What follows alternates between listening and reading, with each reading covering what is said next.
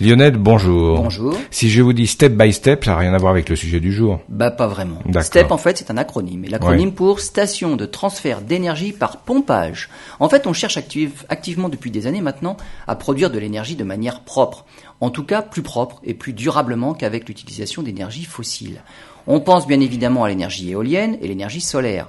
Le problème avec ces énergies, c'est qu'elles sont intermittentes. Les éoliennes ne tournent pas s'il n'y a pas de vent, et même s'il y en a trop, un comble. L'énergie solaire, elle, ne produit rien quand il fait nuit, justement donc quand on a besoin de s'éclairer. Avec ce genre d'énergie, il faut une autre énergie pour prendre le relais, et c'est souvent le problème, ce sont des centrales thermiques. À moins qu'on sache stocker efficacement l'énergie pour la réutiliser quand on en a besoin. On a déjà parlé dans les chroniques de blocs de béton qu'on empilerait le jour pour les redescendre la nuit. Une étude australienne vient de publier des résultats qui ressemblent un peu aux blocs de béton, excepté qu'à la place du béton, c'est de l'eau. On n'empile pas, mais qu'on stocke dans un bassin placé en altitude.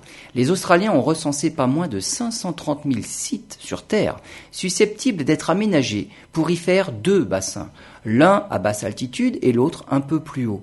Le bassin le plus élevé est le site de stockage de l'énergie. Il est rempli avec le surplus d'énergie produite.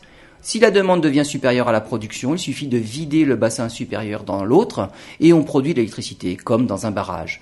La France dispose déjà de six installations de ce genre.